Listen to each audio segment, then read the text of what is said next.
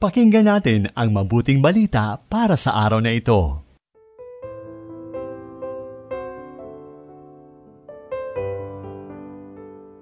Purihin ang Diyos sa pagpasok natin sa buwan ng Mayo.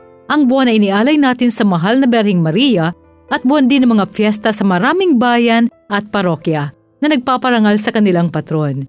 Katulad ni San Jose Manggagawa na kapestahan ngayon. Kaya isang mainit na pagbati po ng Happy Fiesta sa mga parokyang si San Jose Manggagawa ang kinikilalang patron.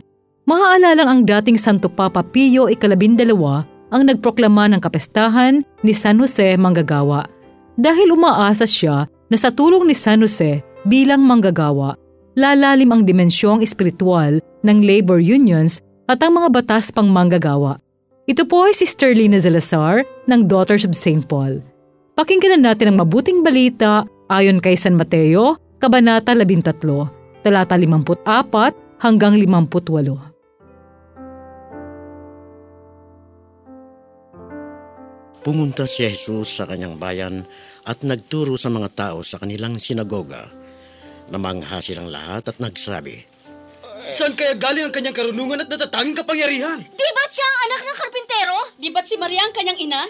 At sina Jose, Jaime, Simon at Judas ang kanyang mga kapatid? Hindi ba't narito sa piling natin ang kanyang mga kapatid na babae? Ano't nangyari sa kanya lahat ng ito?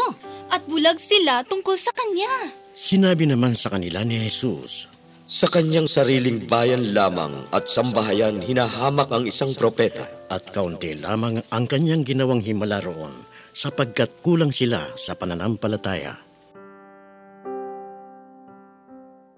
Naging tao ang Diyos at pumasok sa ating kasaysayan sa katauhan ni Jesus. Hindi siya naiiba sa atin, maliban sa wala siyang kasalanan. Isinilang siya at namuhay sa isang pamilya, at ang kanyang paglaki ay dumaan sa paghuhubog katulad sa mga bata. May magulang na umaantabay sa kanyang paglaki. Naging mulat siya sa paghahanap buhay katulad ni Jose na kanyang ama dito sa lupa. Alam niya ang ibig sabihin ng dignidad ng paggawa. Nauunawaan niya ang kilos at galaw ng tao dahil siya'y tunay na tao. Dahil sa diwa ng makataong paghubog, lalong nabatid ni Jesus ang ibig sabihin ng paiging tao. Babad siya sa karanasan ng bawat tao, ang kanyang ligaya at kalungkutan, tagumpay at pagkadapa, pagsusumikap at payikibaka. Mga kapatid, patunay lamang ito sa katotohanan na ang Diyos hindi malayo sa atin.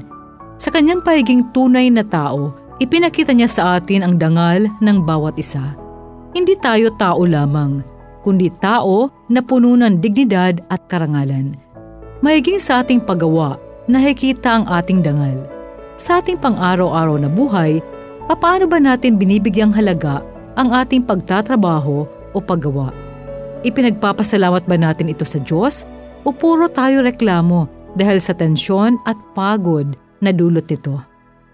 Hilingin natin ang tulong panalangin ni San Jose Manggagawa na matutunan nating mahalin anumang gawaing ginagampanan natin ngayon at lagi itong ipagpasalamat sa Diyos. Amen.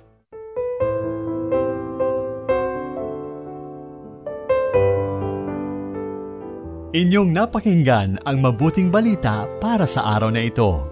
Hatid sa inyo ng Pauline's Radio.